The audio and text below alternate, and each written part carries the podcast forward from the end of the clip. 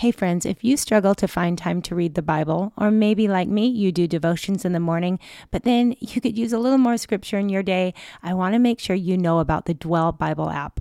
What makes Dwell so special is that they read the Bible to you, and you can choose from all different books of the Bible, different plans. They even have Dwell Daily, which is a daily devotional. And what really sets Dwell apart is that they have a variety of voices. You can have read the Bible to you. Over time, I've listened to Rosie the most. She is soft and relaxed and makes you feel like you're sitting by a fireside being read to. I also love Amber's voice. It's comforting and eloquent, so good. And then you can also choose what you want in the background, whether it's music or white noise. I love hearing the piano being played while I listen to the Bible being read to me. Pretty special. Dwell has something for everyone, men, women, and even children. So go over to dwellbible.com/Monica Swanson to receive your 25% discount today. Again, that's dwellbible.com/Monica Swanson for your 25% discount. I know you're going to love it, so check it out. Let me know what you think.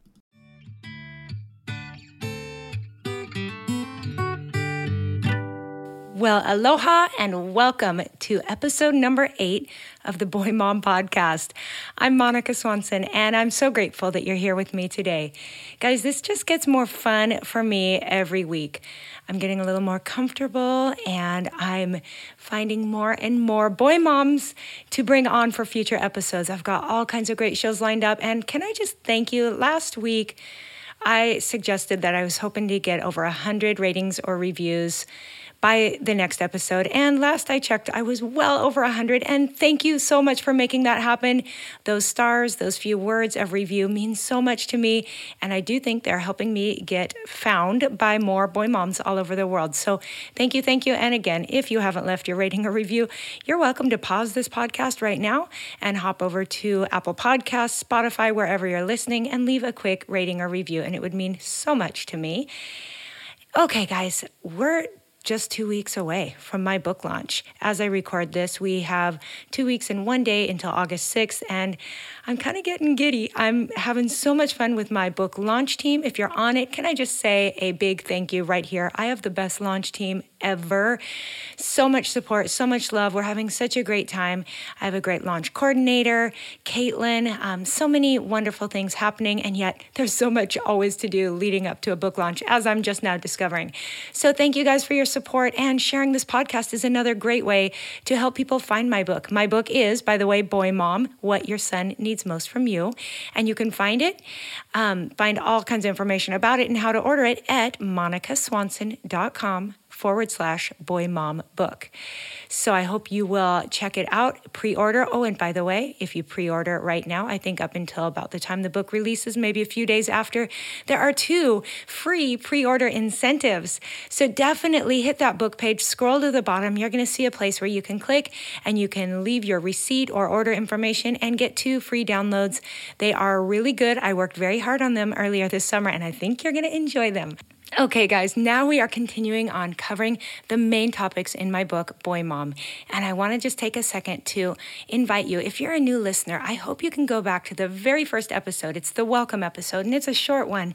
But it is where I kind of tell you, well, first of all, a little about myself, how I got here, how this podcast came to be, but also what I'm doing in these very first episodes and why they're important. So I hope you'll go back, give that a listen, and I think you'll feel like you know me a little bit better and you'll know what we're doing. But we are all the way up to a chapter in my book about raising a son with intentional influences. And this is so important. We're bringing on my good friend, Jeannie Cunnion, who I have loved and respected for many years. Jeannie is a mother of 4 boys. She's written a couple books. She's doing amazing things with her life, both as a mom and supporting an orphanage in Haiti and going back over there each year. And she's got some fun updates, something happening right now in her life related to that. So I think you're going to enjoy our conversation, but one thing I tell Jeannie is that of all the topics in my book, and I know every week I'm like, this is my heart of hearts, or this is my favorite, but I tell her that when a couple asks me to just boil it all down, like what are the three most important things in raising a son? And though I wanted to name all 12 in my book, I did say first faith, and the second thing I named was influence, because I look at my boys, my two oldest, by the way, just had a birthday in the last week. So one is 20, one is 18, and I think so much of who they are is because of the intentional influences we've placed in their life, and then because of how they've grown up, they've chosen influences to continue to shape them as they've become more independent. So influences are huge. Just like always, Jeannie and I could only scratch the surface. You're going to find a lot more in my book where I talk about influences in person, like their peers and the culture around them, as well as role models, and then we even touch on media and entertainment and all the other things that can influence our sons and how we can be intentional about all of these things. So I'm just going to trust that you'll find that chapter in my book to read more, but Jeannie and I have a very honest, real mom-to-mom, boy-mom-to-boy-mom chat about our experiences, some of our challenges, and some of our victories, and I think you're going to enjoy tuning in. So guys, I'm going to let you listen in on my conversation with Jeannie now. I do have a couple final notes at the end, so be sure to listen to the end. And I just want to thank you again for being here. Hope you enjoy this conversation. Hey, Jeannie, welcome to the Boy Mom Podcast. Thank you, Monica. I'm so happy to join you today. Oh, I am just really excited. When I started this podcast and thought about all the different friends that I would like to have on, you were absolutely top of the list. I've loved being a boy mom friend of yours for a few years now, right? Oh, well, I've loved being a few years behind you on the journey. So I just keep checking in going, all right, what can I learn from Monica now? What can I learn from this stage now? Thank you so much. It is amazing how there's the age difference, right? Because we both have three boys pretty close in age. And then we have like the mascot at the end. That's right. I think we're almost exactly right. Didn't we figure that out? We have the same. Almost the same pattern, but I'm like, what, 5 years behind you, I think, on that journey. Oh. Well, your family is just adorable, and I love watching you guys. And little Finn, he's the youngest, right? He's baby Finn, although not so baby anymore, but yeah. Oh, he is darling. Well, before we jump in and start this conversation, why don't you tell, for anyone out there that doesn't know you, which I bet most people do, but can you just give us a little introduction, tell us where you are and a little about your family so we've got the background on you? Sure. I am... So my husband, Mike, and I have four boys. Cal is our oldest. He's 14. Brennan is 12. Owen is 9. Mm-hmm. And then we have Finn, who is 3. Oh. People often ask me if we decided to go back in and go for the girl, and the answer is no. There you go. We just decided we wanted to keep growing our family. I always wanted 6, and then I got tired, so we stopped at 4. And we, as of tomorrow, actually have another son joining our family. His name's Andre, and he is from an orphanage in Haiti that we've been just really involved with for about the last 6 years. But Andre's 23. He's graduated from high school from the orphanage, and he's going to be moving in tomorrow for a couple of years, going to college and becoming part of our family. So we are so excited about that. So I guess that now makes me a boy mom of 5 starting tomorrow. I'm like giddy excited about it. And your boys have a big brother. Yeah, they've got a big brother, and they know him. We've been to the orphanage several times. We go every February and have a beautiful relationship with all the kids there. And so they know him very well. And so we're just so excited about him becoming part of our family. Can't wait. Wow. What an awesome adventure you're about to begin. It is. I mean, we live in Connecticut, about 45 minutes north of New York City, which is where my husband works. And, we were going back and forth with Andre about how excited he was to come live in Connecticut. And my husband said, you know, Andre, you might not feel that way like in February. Because when it's like 2 degrees outside and you're confident that like your organs are actually frozen, that's right. You might be wishing you had like joined a family in Florida. Yes. Or Hawaii. Or Hawaii. I was going to say, send him out here. We'll keep him for a few weeks, warm him up. Yeah. But, so we're super excited about that. I love it. And Jeannie and I met through writing for the Mob Society, the Mother of Boys Society, years ago. But tell us a little about your work, your writing, and that stuff. So I always call myself an accidental writer. I have a master's in social work. I was an adoption social worker for many, many years, and started feeling the Lord's calling on my life to start writing about 7 years ago, which didn't make any sense to me at all. And oh my goodness, this could be a very long story, but the irony of it is that when I felt the Lord kind of telling me to set aside the social work and start writing about what he was teaching me about his grace, as I was trying to parent three boys under five and felt like I was, you know, all the wheels were coming off and everything I thought I would know how to do, I didn't. And when I felt the Lord nudging me to start writing about that, I joke that I made a deal with God that we don't really do that, but I said, okay, but you've got to let me come back to adoption in this world that is my first love at some point, you know, like, Lord, I want to follow you. I don't want to miss out on what you're asking me to do, but I pray that you would at some point merge these worlds, or allow me to incorporate that passion of mine back into my life somehow. And so it's just so crazy because the way we actually became introduced to the orphanage is, this woman named Karis, who's a beautiful young woman who grew up in Nashville. She was a missionary at the orphanage, and she had read my first book, and she just happened to reach out to me and say, hey, I just wanted to say thank you for what you've written. It's been really powerful and helpful for me as I'm raising all of these young boys at the orphanage and always feeling so overwhelmed and feeling like I need so much grace. So thank you for that. And that started a friendship that ultimately connected us to the orphanage, which has ultimately led to Andre now living with us. I mean, can you believe that? Full circle. I know. It's crazy. Karis and I were going back through old emails the other day when we first started to communicate with each other. And we're like, we just can't believe that that's where it started. And tomorrow, one of Karis's sons, as you know, because she's Mommy Karis to him, will be moving in with us. So that is amazing. Yeah. Okay. And so now that you're giving this amazing story, but we want to know what that book was. That first book was Parenting the Wholehearted Child. And then book. About 2 years ago, my second book, Mom Set Free, came out, and that's about finding relief from the pressure to get it all right.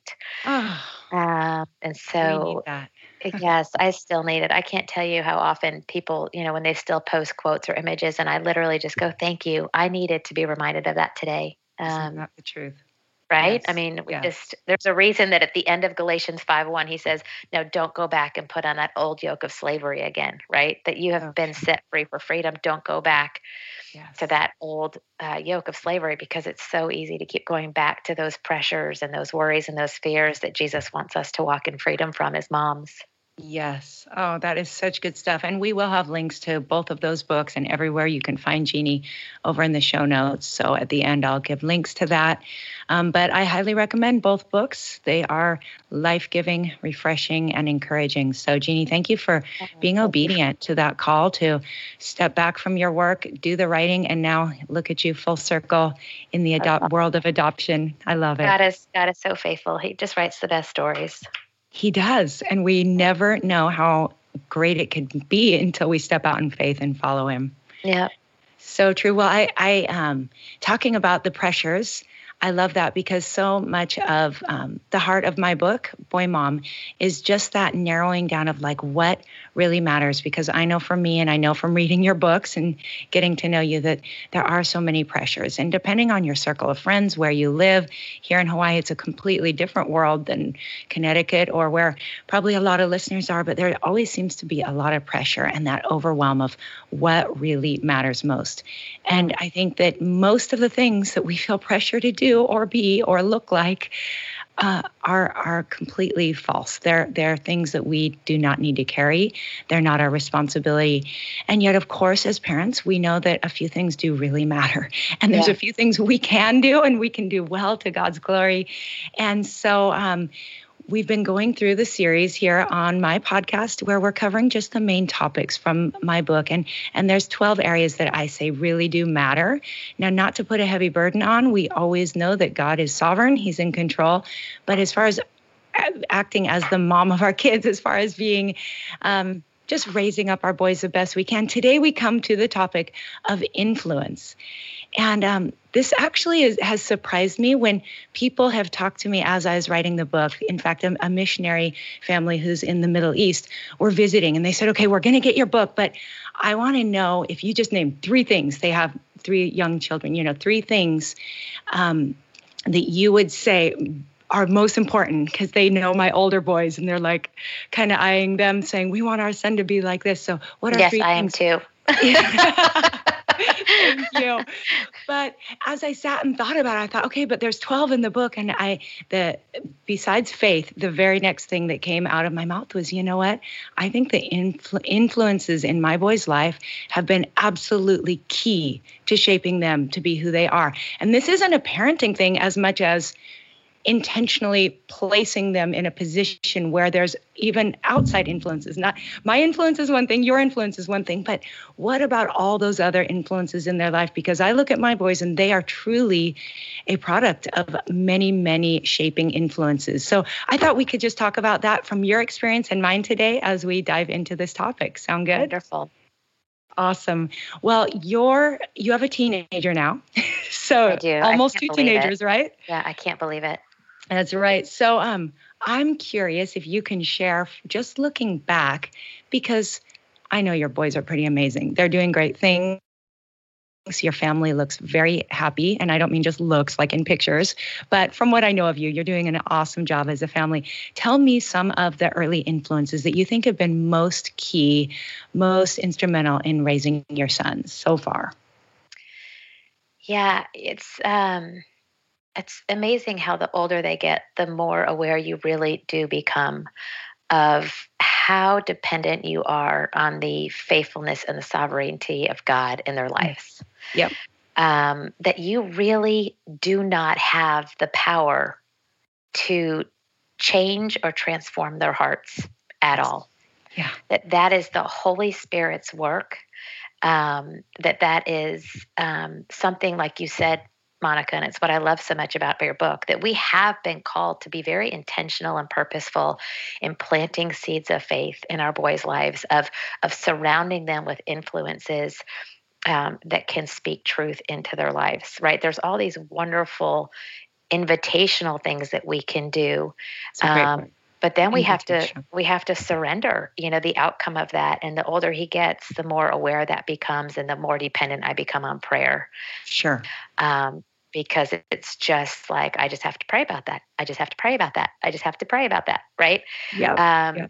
And trust in the Lord to show up. And so your words about my family looking beautiful or very kind. But I want to assure any listener that, like anybody, we have our daily struggles. And sure. I constantly wrestle with what is mine to share, especially as they get older, and what do I have to keep private without creating this persona that it's all like, you know, Skittles and rainbows over here, because there's a lot of, the older they get, the more complicated it is and the more grateful I become for the other outside influences. So I'm really glad we're talking about that today. And as I think back to, you know, their younger years, I think one of the most important things that I try to share with younger moms, you know, when I do MOPs or things like that, is to not negate the significance of planting seeds from the very beginning. Mm-hmm. That it's never, ever, ever too early to read the Bible with them. It's never too early to pray with them. It's never too early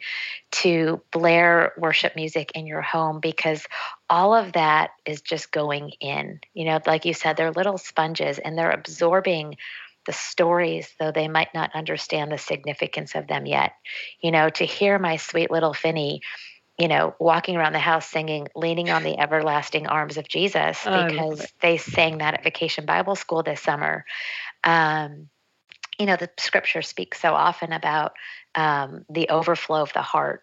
And so it's so beautiful to see those moments that give me hope when I can just see the overflow from the seeds we're planting. So just to be really intentional, even when they're young, about, you know, reading the Jesus Storybook Bible with them, or being intentional with prayer, because I just so strongly believe in the significance of the seeds in those early early years really matters. Oh, I love that so much. It's really what you're describing is an environment.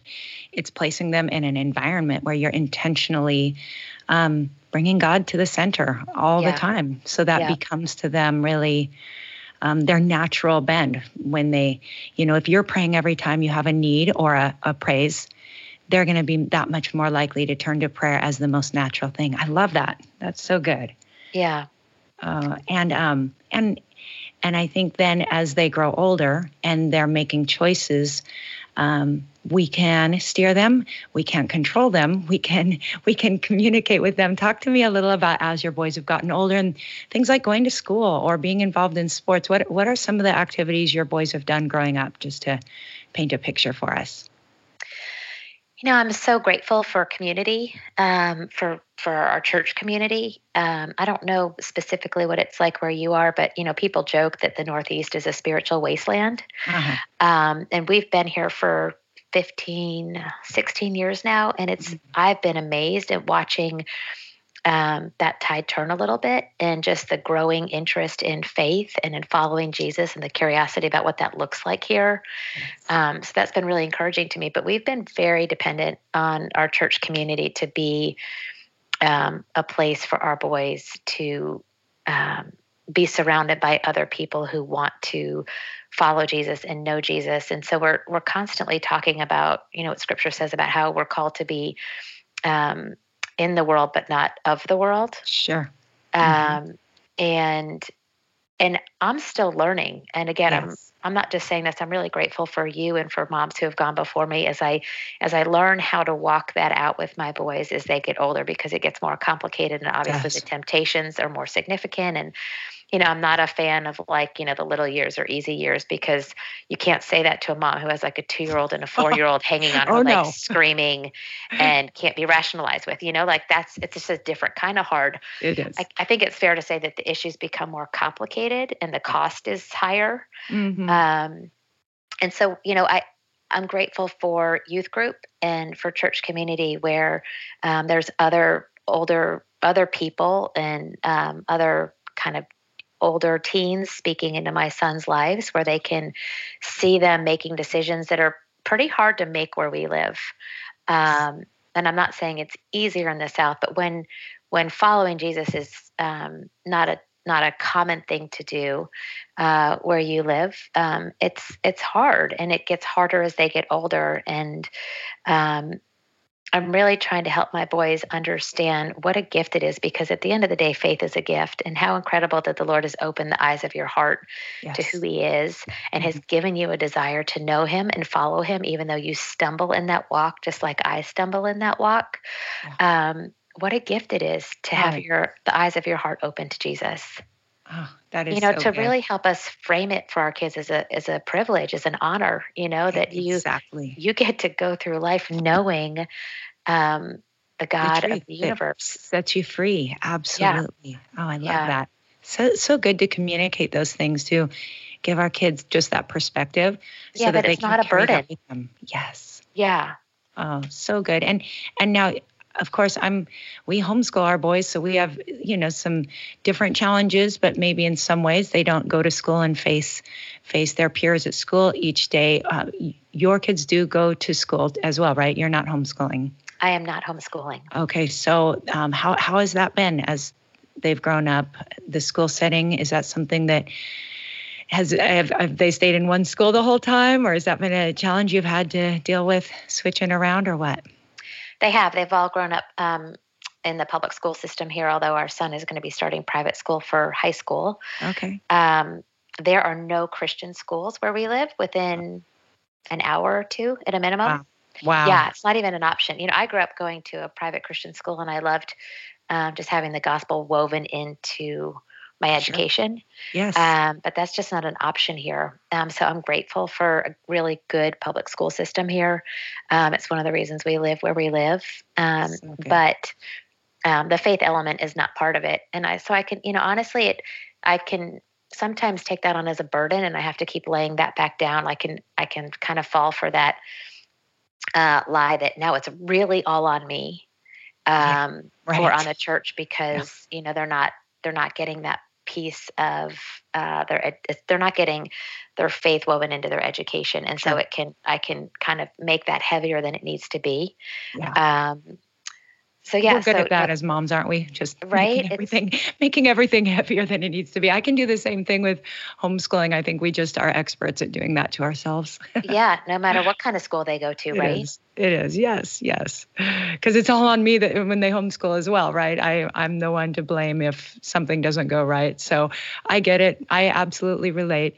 But I think you're right. The perspective you take on it and the way you send them off they can be missionaries in their school, and probably the few Christian friends they have, if some of their friends from church go to school, it probably binds them that much tighter together. I think so. I do. I think so. We can hope. I know I can assure you that very often I hear things like, "Mom, you are the only one who blah, blah, blah," or "I'm the only kid who can't blah, blah, blah." Sure. And I'm like, I hear you and I love you and I need you to trust me. I need you to believe that one day you are going to say thank you. And maybe you won't. Maybe I'm getting it wrong in this area, and I'm sorry if I am. But I'm doing my best to put you in a position to continue to grow into the man that God created you to be.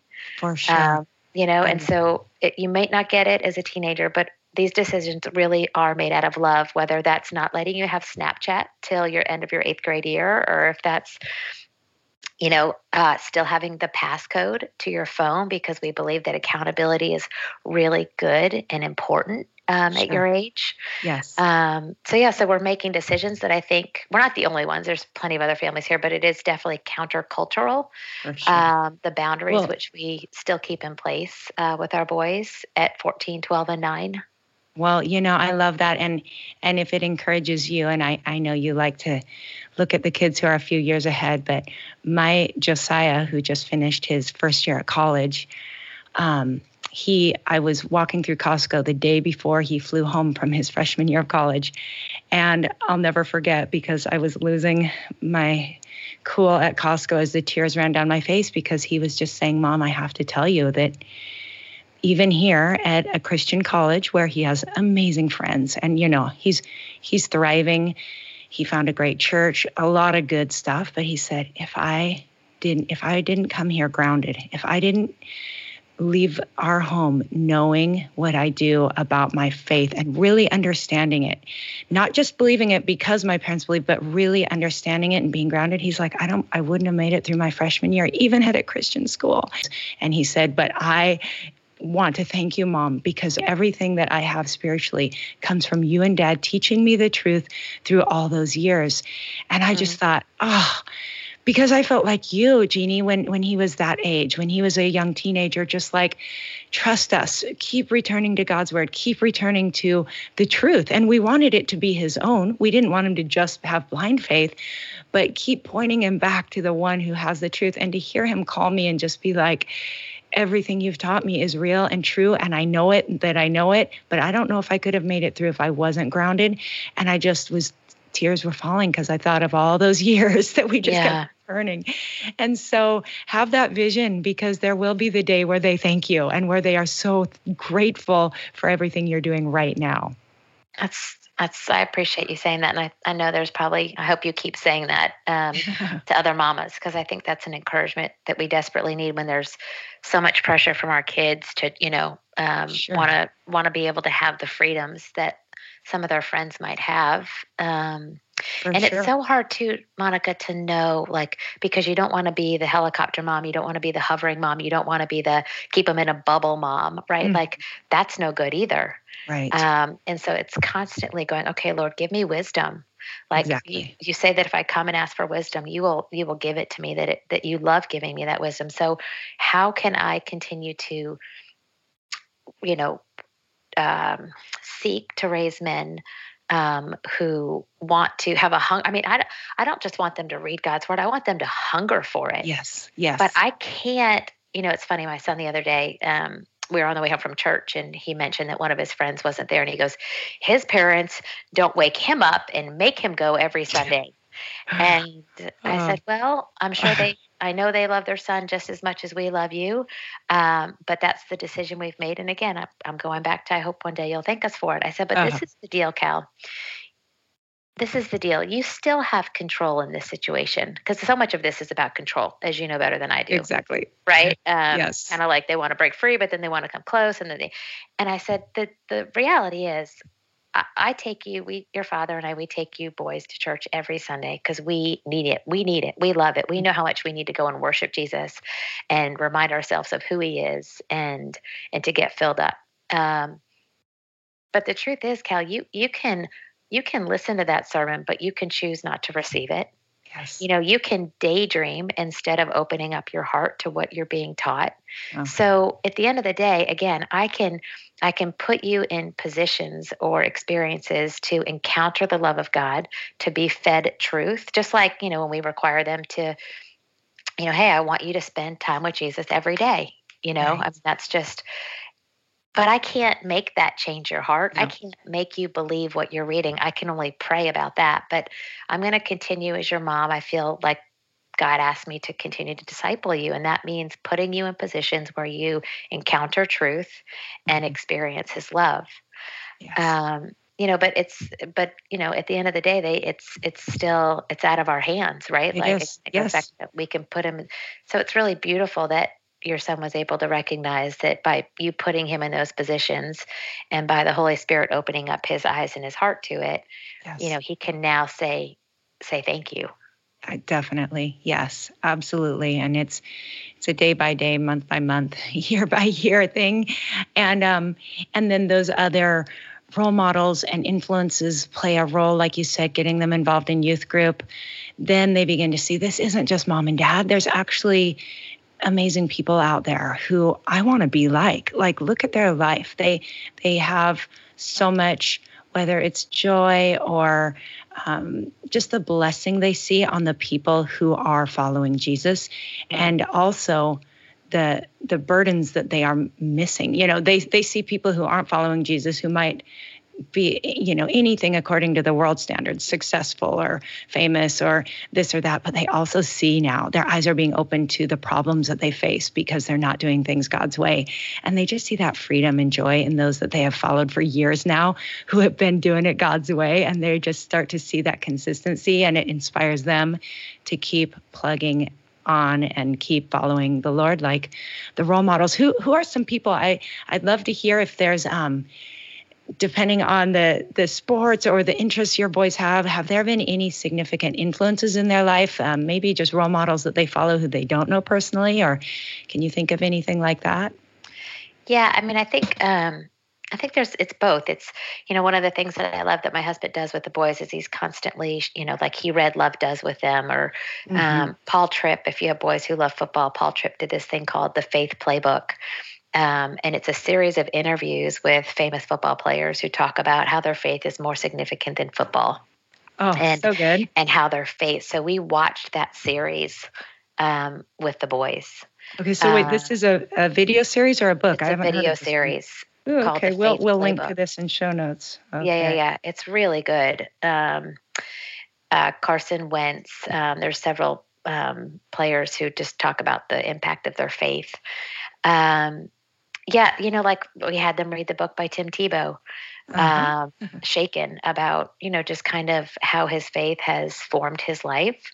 So I think there's so much value in kind of looking at people they would say have been successful or have a talent that they would admire, talking about how Jesus is the most important thing in their life, how profound that is. Because as you know, the older they get, the less influence we carry in terms of, you know, they want to know what other people think. Right. Right. Yes.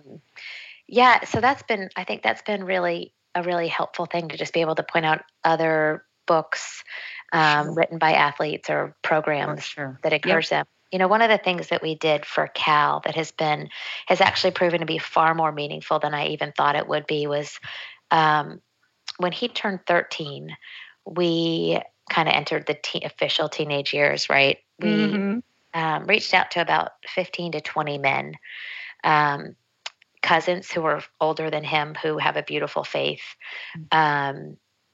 some of my husband's best friends that, you know, my husband or my son watches them worship in church every Sunday, their grandfathers. So we reached out to a group of men and said, hey, we're going to put together a book for Cal when he turns 13. And we're just asking you to write him a letter. And the two things we would love for you to put in a letter is, what do you see in Cal? And then what's your best advice for Cal as he starts to navigate his teenage years based on what you've been through? I love this. Oh my gosh. These letters blew us away. I mean, men were so thoughtful. And it was unbelievable how there was this theme, only God could do this. There was this theme woven into the letters about who Cal is, about how they see him as a pioneer, as a leader, in ways that's hard for them to see in themselves at that age. Yes. Yes. And so it was such a gift at the time to give to him. But one of the things that we've done is we've gone back to it. So, for example, about 2 weeks ago, Cal was walking through something hard and was struggling with some decisions and that he had made, and knew he probably could have made some better ones in certain situations, like we all can, because we're human and we do that every day. Yep. And I said, hey, bud, one of the things that I want you to do is I just want you to go up to your room and I want you to pull out that book and I want you to just read 3 of those letters. Sure. Just pick any 3. Yeah. And then I want you to take a minute and I love how much you talk about your boys journaling in your book, Monica, how often you do that with them. And I said, I just want you to journal. Who do you believe God has made you to be? And do you believe that kind of, you know, the decisions that you made in that situation are helping you step more into that, or are they actually pulling you away from that? Oh, so good. And so I would encourage moms, maybe they've already done it, or they do a different form of that, to think of people who can put in writing what they see in your boys, and then advice for, you know, how to continue to walk that out, how to have the courage to continue to walk that out, because it's been a real gift in Cal's life. So Brennan turns 13 next April, and we'll do the same thing for him when he hits that age. Okay. I just love that. And I'm just going to confess, a little jealous here. We're not good at these kinds of things. I'm always like, well, maybe at 21, we can do this for Josiah, because we haven't done anything really, just specifically like that. We do have great men in their life, but I love that. I encourage people to do it. It takes a little time and planning, but how awesome. So good. One thing you do that I love that you write about in your book is how you were so devoted to that character development piece in them. Yes. And how you had them listen to different types of podcasts and read books that really talked about developing character, and how you actually saw that bear fruit in your son's life when he was struggling. Yes. So, I mean, I think it's different, but it's the same in the sense that there's just this commitment to being intentional about those things. Yes. Right? Because I think if we're not intentional, it just goes by. It just, you blink and it's like, exactly. Right? Exactly. And I've gone through seasons like that too, where I'm just like, okay, where did the time go and what has come out of this season? So intentionality is key. But that's one thing I love, is that some of us are blessed to have people right in our, in our neighborhood or in our family or in, that our boys can see and touch and spend time with. But for those families that feel like, they're just in a place where they don't have a whole lot of great examples or role models, or maybe dad isn't setting the example that they wish he did. What's awesome is we do live in a world, because of technology, even social media. One of the blessings is my boys follow amazing other, like you said, athletes, pastors, musicians who are so bold in their faith and who share their life. And I love that we have that opportunity to point our kids to role models, even if they're not right here in front of them. Yeah. So that's super special. I think if we're seeking it, God will be faithful to show us and to help our boys along and bring them to a place where they have some great examples. And like you mentioned, your husband's involvement, I know he's also played a great role in shaping your boys too, right? Spending time with dad. Yeah. I mean, I there is no greater contributor than honestly my husband's, it's actually his birthday today. Oh, and happy birthday. I'm getting a little teary talking about it, actually, because it is sacrifice. It is radical sacrifice to, go into New York City and to be the CEO and to lead a company and to yet to come home and be so devoted to fathering our kids. I'm just so grateful. I mean, there was a season, it was back in April, and we went on vacation to Palmetto Bluff in South Carolina, which is one of our favorite places in all the world. And we oftentimes spend spring break there. But it was hard, Monica. It was a hard trip. I mean, we were like, you and I talked about this a little bit earlier, but when we were just speaking together, but you know, there's days where you go, we have planted seeds and it is bearing no fruit. Like, where is the evidence of our hard work? I give up. I'm so discouraged. And it was kind of one of those weeks where it was like, there were just so much fighting and so much tearing down and so little building up. And I'm like, gosh, from the day they were born, we've talked about the power of words and how they can kill or they can heal, you know, how they can build up or they can tear down. And it was just, we were discouraged. And so we came back and my husband said, you know what? We need a reboot. We need a reset. So and he said, babe, I know that so much of this falls on you at home. And I want to step it up. And so every single day he would send each one of them an individual note that I would print out on my computer that would, first of all, just give them a Bible verse, a little love note of encouragement. And then it was kind of goals for the day. There were spiritual goals, physical goals, and goals for their mind. So it's kind of like a holistic approach to, and being more involved in their lives because he is in the city all day working. And so I'm just really, really grateful for his desire to, be intentional in fathering them. So good. And Jeannie, what I love is that he was able, I mean, for the moms listening, maybe you can bring dad in to listen to even just this part of our conversation, because he was doing that. It wasn't because he was right there in your home and able, you know, just have some real flexible job. He had to go to work, but he found a creative way, probably didn't take a ton of time, took a little time and thought and hopefully prayer, but he did this from his workplace. And I love that there's creative ways that dads can stay involved, can influence their boys. That is just huge. Yeah. I mean, another little thing is every morning he just texts us all. We have a family string and he texts us all a Bible verse from one of his devotions. So he does his devotions on the train in the morning. And so when he's done, he'll just send a group text and say, you know, this is the verse that's really stood out to me in my devotions this morning. And this is why. So good. Right. Well done. It's just these little things that, and you know, Monica, I know this can be such a source of sadness and tension for some moms. I can honestly say that whenever I speak, the most often thing I get asked is, how do you bring a dad on board? And this is usually when we're talking about just how do you parent from that place of freedom in Christ, just knowing that though we have I think this is a good time for us to talk about this, which is because we're talking so much about how significant we are in our kids' lives, and that can start to feel heavy or burdensome.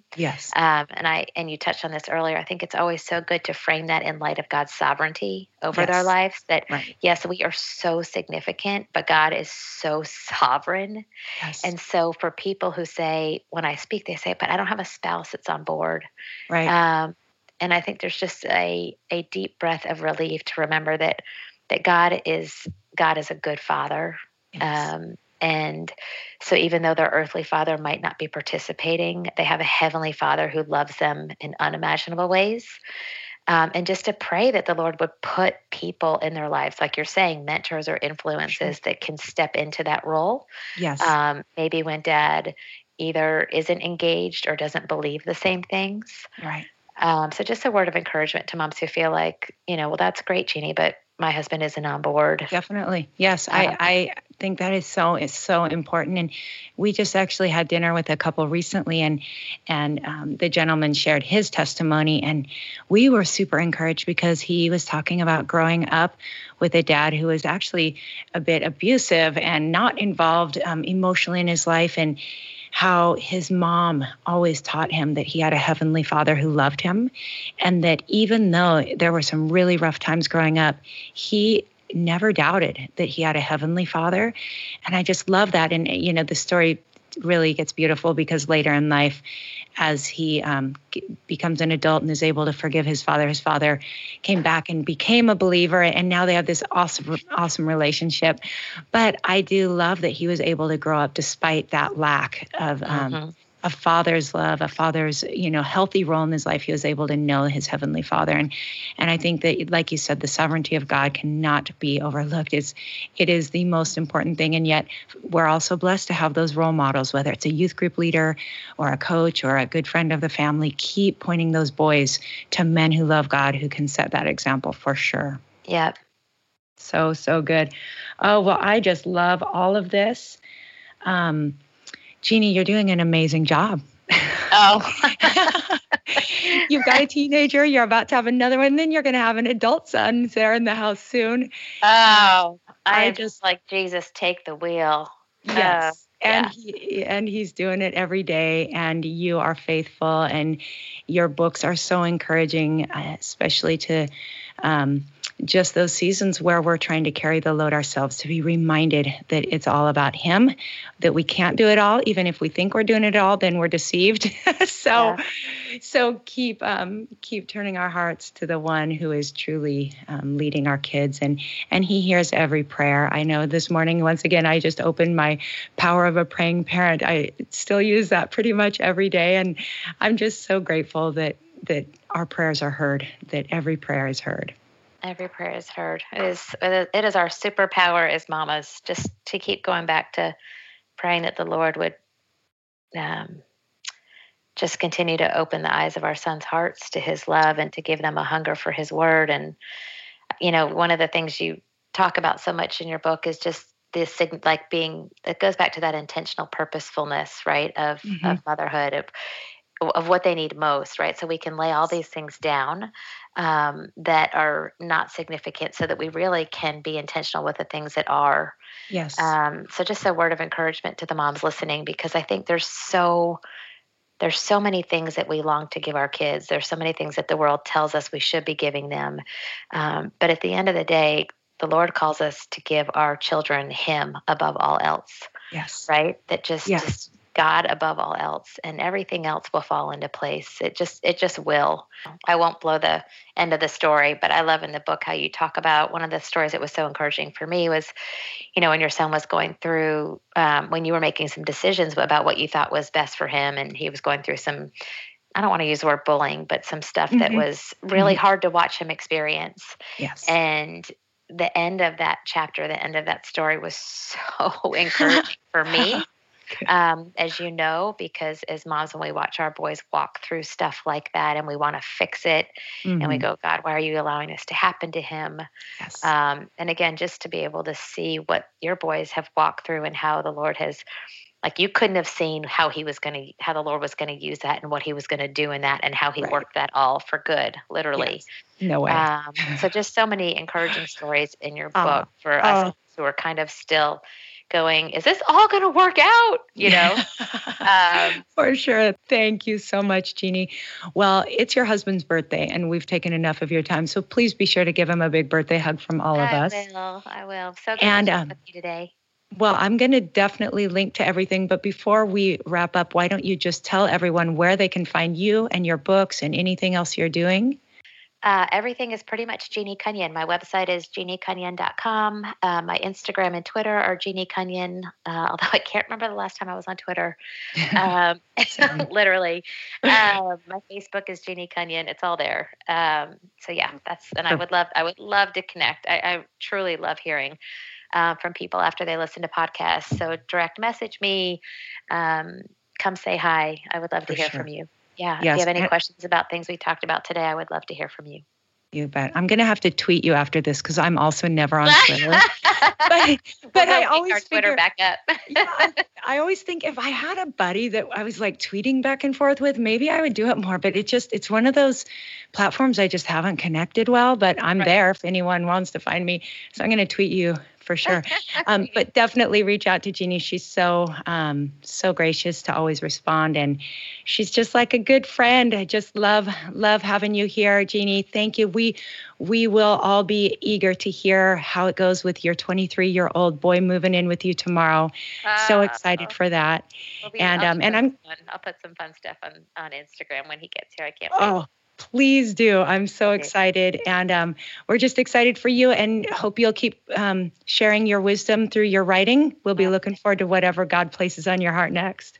Thank you. I'm excited to celebrate your book here in a couple weeks. Oh, thank you so much. And Jeannie, thank you so much for being here. God bless you. My pleasure. Aloha. Okay, bye-bye. Well, guys, isn't Jeannie just awesome? I really adore and appreciate her so much. And I also appreciate you guys so much. Thank you for taking the time to listen. Thank you for sharing this podcast. I hope that you have subscribed by now. If not, it's easy to do. So be sure to subscribe wherever you're listening to this podcast so you'll be the first to know when new episodes come out. We have many exciting topics coming up in the next few weeks and a fun episode planned also for the day of my book launch, where perhaps you'll be hearing from some other members of my family. So looking forward to growing with you here and just appreciate your time and looking forward to next week already. So until next time, aloha.